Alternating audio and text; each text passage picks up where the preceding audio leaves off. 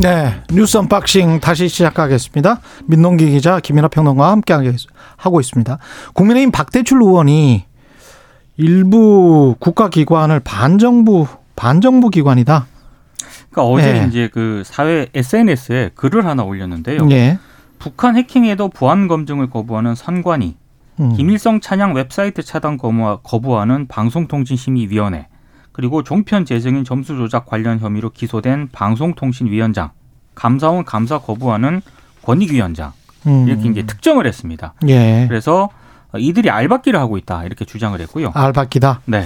어, 그리고 국회 과학기술정보방송통신위원회 여당 간사인 박성중 의원도 SNS에 한상혁 방통위원장이 사퇴해야 한다. 이제 이런 취지의 글을 썼는데요. 어, 관련해서 어제 조선일보가 보도를 했고 오늘도 많은 언론들이 보도를 하고 있는데 정부가 한상혁 방통위원장 면직을 검토하고 있다 이런 내용입니다. 그러니까 한상혁 방통위원장의 면직에 대한 정부 검토가 끝나면 인사권을 지닌 윤 대통령이 다음 주 중에 음. 면직안을 제거할 가능성이 있다. 이제 이런 내용의 보도가 지금 나오고 있는데요. 참고로 한 위원장 임기는 오는 7월까지입니다. 근데 법적 근거가 있어야 되는 거 아니겠습니까? 네. 정부가 내세우는 법적 근거는 방통위법하고 어, 다른 뭐 국가공무원법인데 방통위법을 보면 이 위원회 신분을 법적으로 보장을 하고 있는데요.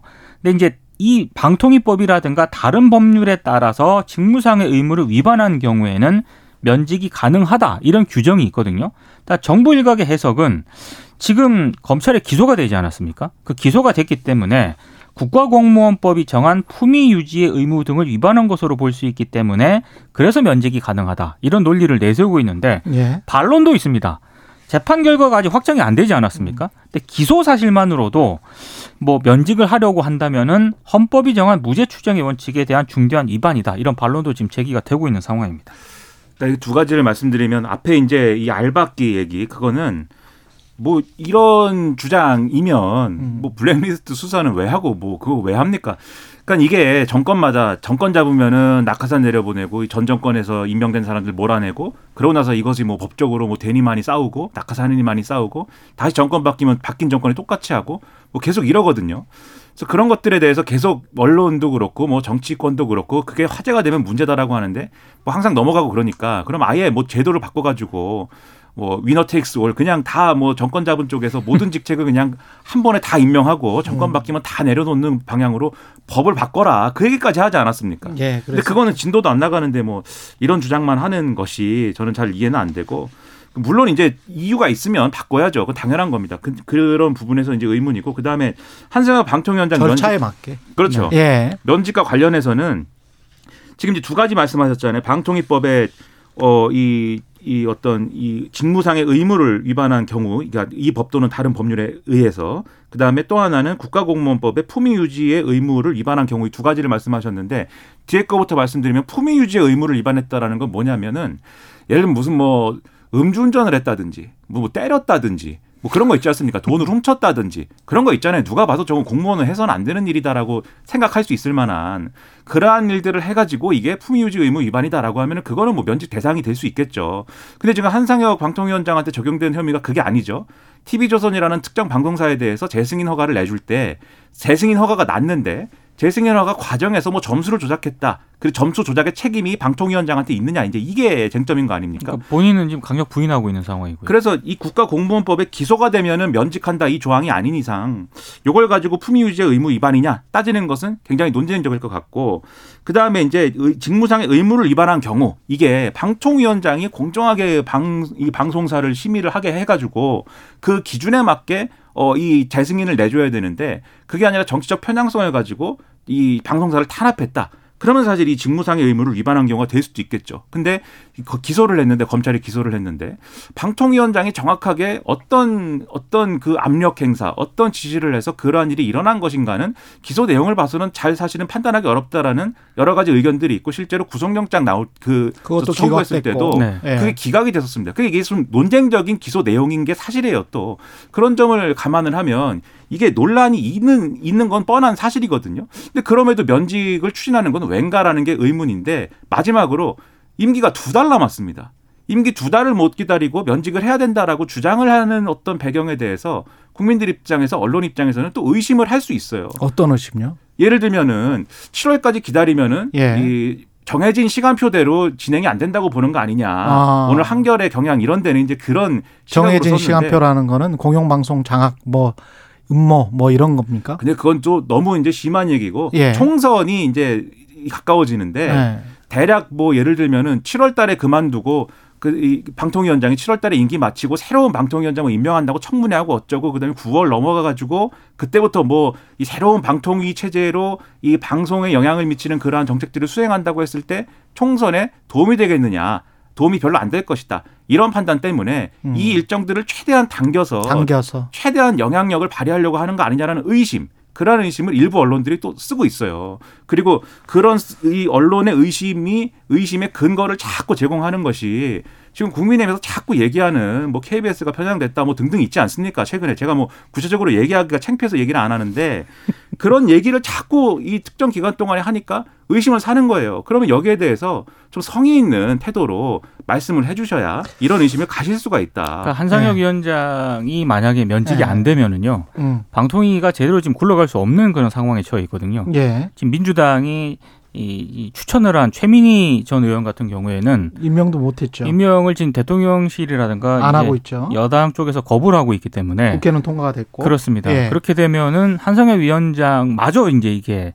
기소가 됐는데도 자리를 유지하고 있으면은 방통위가 재구시를 못할 가능성이 있다. 이제 그렇게 되기 때문에 음. 한상혁 위원장을 면직을 시키게 되면은 방통위 구조가 어쨌든 최민희 전 의원 같은 경우에는 임명이 안 된 거 아니겠습니까 지금 대통령실에서 임명장을 지금 수여를 안 하고 있기 때문에 그러면 이제 어느 정도 이제 여권에 유리한 어떤 그런 구조를 형성할 수 있는 것 아니냐 이게 이제 일부 언론들의 해석입니다. 이게 예. 그 언론들이 시나리오를 그러니까 보수 언론 포함 음. 시나리오를 여러 가지를 이제 거론을 해놨는데 지금 이제 임명한 사람도 있잖아요 대통령이 그러니까 여당 성향의 예, 예. 네. 이 방통위원 임명을 했는데 그분이 아마 이제 부위원장으로서 이 위원장 업무를 대행하는 형태로 그렇죠. 그렇게 이제 가져갈 거라는 얘기죠. 그렇죠. 이런 방식이 아닐까라는 이 추측도 있어서 추측이죠. 실제로 그렇게 할지 안 할지 어떻게 알겠습니까? 그러나 예. 의구심을 해소는 시켜줘야 된다. 예, 그 말씀드립니다. 여기까지.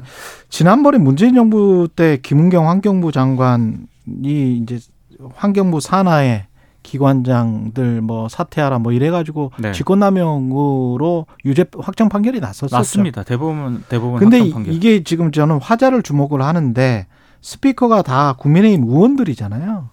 그러니까 대통령실이랄지 직접 뭐 산하기관 그 위에 주무부처 아니면 그 다이렉트로 올라가는 그 직권을 가지고 있는 쪽에서는 말이 안 나오는 거잖아요. 그러면 집권 여당의 국회의원들이 총대를 메고 왜냐하면 직권이 아니기 때문에 직권 남용이 될 수가 없죠. 본인들 직권이 아니니까. 그렇죠. 그러니까 그런 어떤 여론 선전전을 하- 하는 것 아닌가 그런 생각이 드네요. 예. 다른 걸 떠나서요. 음. 선관위원장 같은 경우에는 현직 대법관이 위원장을 겸직하거든요. 그렇죠. 예. 헌법기관입니다. 예. 근데 대법원장이 지명 권한을 가지고 있는데 선관위원장까지 이렇게 교체 압박을 한다고 하는 거는 음. 제가 봤을 때 삼권 분립 취지에도 굉장히 어긋나는 그런 행동이기 때문에 논란의 여지가 좀 불가피한 것 같습니다. 그리고 제가 지금 박대출, 박성중 의원한테 할 말이 굉장히 많지만 음. 네, 뭐 민감한 문제 여기서 얘기 사석에서 안 하겠습니다. 합시다. 네, 얘기 안 하겠습니다. 네. 예. 이재명 민주당 대표, 윤석열 대통령과 원내 대표들끼리 만나는 것도 뭐 상관없다. 개념치 않는다. 그러니까 이진복 예. 대통령실 정무수석이 이 지금 그런 얘기를 했잖아요. 대통령이 여야 원내 대표와 만날 의향이 있다. 아, 그럴 때 여야 원- 원내대표 만날 때 부르면 대통령이 올 수도 있다. 이런 얘기를 했었는데 이재명 대표가 박강원 원내대표 만나도 괜찮다. 이렇게 얘기를 한 겁니다. 어. 그러니까 박강원 원내대표는 아직은 기본적인 입장은 거절이다. 거기서 그, 그 입장에서 크게 바뀌지 않는다. 이런 얘기를 했는데 모르겠습니다. 이게 뭐 이 치열한 수싸움이 있지 않는가 여의도를 보는 시각은 그런 네. 것 같습니다. 왜냐하면은 제가 뭐 한 번 말씀드렸는데 원내대표끼리 만나면은 대통령이 같이 만날 수 있다라고 하는 이 안을 야당 입장에서 받기가 어렵죠. 그런 사안이 아니기 때문에 방미 성과나 이런 걸 설명하는데 왜 대표는 안 되고 원내대표는 됩니까? 이게 잘 이해가 안 되지 않습니까? 그래서 아마 거절할 거야. 라는 생각으로 제안하지 않았을까라고 저는 이제 의심을 했는데 음. 그러니까 오히려 민주당 입장에서는 대통령이 자꾸 만나자고 하는데 왜 거절하는 저, 거절하는 쪽은 민주당 아니냐 이렇게 뒤집어 쓰는 그렇죠. 거잖아요. 그렇죠. 그렇죠. 그러니까 민주당이 이번에는 아 그러면 원내대표끼리 만나는. 것도 좋으니까 예. 만납시다. 그러면 저는 이게 뭐 의도가 어쨌든지 간에 그럼 만나게 되면 그건 좋다.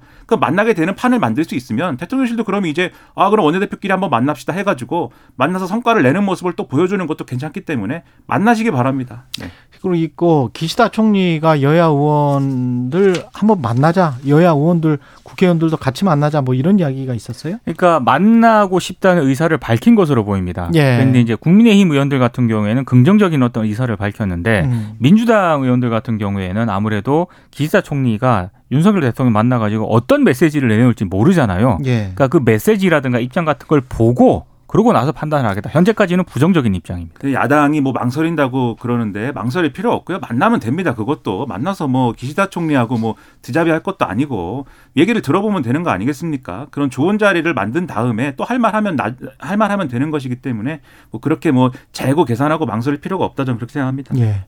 그리고 뭐 숯불 불고기와 계란말이 드신다는데 마, 맛있게 드시고 아니, 관- 회담 성과도 좀 관저에서 만찬 좋겠습니다. 가진다는데 계란말이는 예. 확정적으로 한다는 건 아니고요. 예. 대통령실 관계자가 직접 이게 계란말이라는 게 윤석열 대통령의 장기 아니에요? 그렇죠. 그러니까 일본 네. 언론에서는 홈파티 형식이다라고 나온 네. 걸 봐서 아. 관저에서 뭔가 음식 먹는 거는 확정적이지 않을까 생각합니다. 음. 계란말인지는 모르겠는데. 숯불 불고기에 숯불 숯불은 아 있겠죠. 그렇죠. 또 진짜 숯불이겠지. 술은 정종을 내놓는다고. 아 한국의 청주. 네. 청주라고 돼 있더라고요. 청주. 네. 아, 근데 숯불 불고기도 일본에도 사실 있는 음식이긴 한데 예. 어쨌든 양국 간에 하여튼 좋은 의미를 담을 수 있는 음식이었으면 좋겠습니다. 예. 여기까지 하겠습니다. 예. 김민아 평론가 그리고 민동기 기자였습니다. 고맙습니다. 고맙습니다. 예.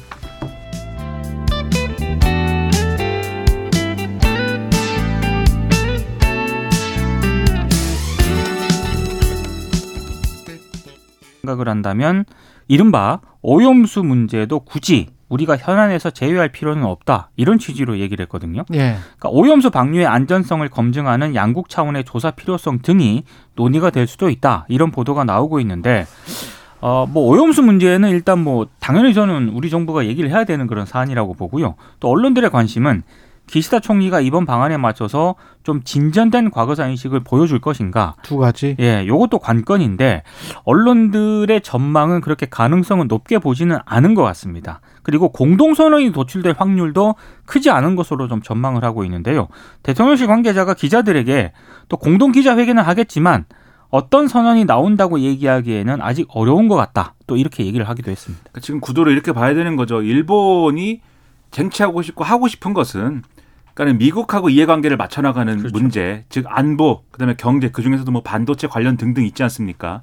이런 부분을 한국하고 뭔가 같이 하는 모습을 미국이 보여주기를 바라는 것 같고 그런 틀을 만들고 있으니까 모처럼 거기에 이제 먼저 좀 어 역시 이 미국의 어떤 가는 길을 먼저 갑니다 라는 걸 보여주고 이제 이제 G7에서 이제 한미일 정상회담하고 거기 성과를 내고 요런 거 하러 이제 오는 것이죠. 그래서 그게 이제 관심사인데 우리는 지난번에 하여튼 뭐 일본에 상당히 좋은 걸 많이 줬기 때문에 그것과 관련돼서 이번에 받을 게 많지 않습니까? 그 중에 하나가 후쿠시마 오염수 문제인 것이고 또 과거사에 관련된 어떤 그렇죠. 언급인 것이고 이런 건데 받아내야죠. 후쿠시마 오염수 문제 같은 경우에는 지금 일본은 어쨌든 방출을 한다는 거고 그리고 안전성이 입증이 됐다는 거지 않습니까? 근데 우리는 IAEA가 어제 중간 보고서를 발표를 했어요. 네. 그게 아마 한국에 와서 알리바이를 만들기 직전에 예, 연휴 직전에 발표를 시기도 그렇고 IAEA는 사실상 일본 편을 많이 들어주는 것 같습니다. 맞습니다. 예, 그래서 문제 없다는 취지로 지금 계속 몰고 가는 것 같아요. 그렇죠. IAEA의 권위를 이용해서. IAEA 보고서는 일본을 특별히 의심하진 않겠다 이런 스탠스인 거죠. 예. IAEA가 뭐 전면적으로 뭐 다 시시콜콜 확인을 했다기보다도 음. 그리고 원래 이제 뭐 여러 가지 얘기가 있습니다. IAEA가 이전에 이제 사무총장 오래 했던 인사가 또 일본인이고 뭐. 이렇기 그렇죠. 때문에 음. 그런 예. 관계들을 가지고 얘기를 하는 것들도 있는데 근데 우리는 우리 입장은 우리 정부 입장은 오늘 언론 보니까 이런 얘기인 것 같아요. IAEA 검증하는 그 기구에 한국 사람도 들어가 있지만 그것도 뭐 있지만 이 한일 간의 양자가 협의해서 예를 들면 TF나 이런 걸 구성해가지고 따로 검증을 해보자. 그것이 필요하다. 이 얘기를 이제 하려는 것 같은데, 근데 일, 그 얘기를 이제 관철시키면 저는 뭐 그것도 좋다고 생각하는데 일본 입장에서는 아니 IAEA가 다 이렇게 확인도 하고 믿을 수 있다고 하는데 굳이 왜 이렇게 양자 간의 이제 협의를 진행을 해서 확인을 왜 해야 됩니까? 이렇게 얘기할 수 있는 거거든요. 그렇게 반론할 때 우리가 내밀 수 있는 카드는 뭐가 있을까? 이게 잘 상상은 안 되는데 어쨌든 협상을 잘 해가지고 국민의 안전을 제고를 시켜야죠. 한일 양국이 그렇게 조사를 해가지고 예. 크게 문제 없다라는 만약에 결과를 내놓는다면 어. 그러면 또 중국이라든가 이런 쪽에서 반발할 가능성도 있거든요. 지금 한 50여 개국 정도가 지금 반대를 하고 있는데 네.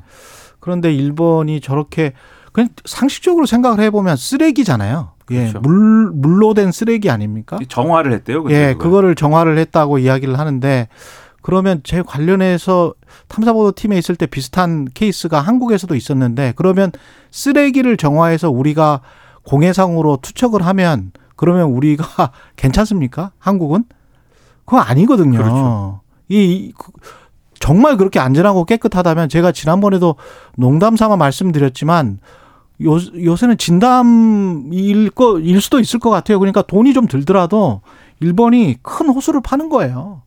큰 호수를 파서 그 오염수, 처리된 오염수가 깨끗하다면 거기에 그걸 다 그, 어, 땅에다가 그게 다 부어 놓고 거기에서 뱃놀이 하면 돼요.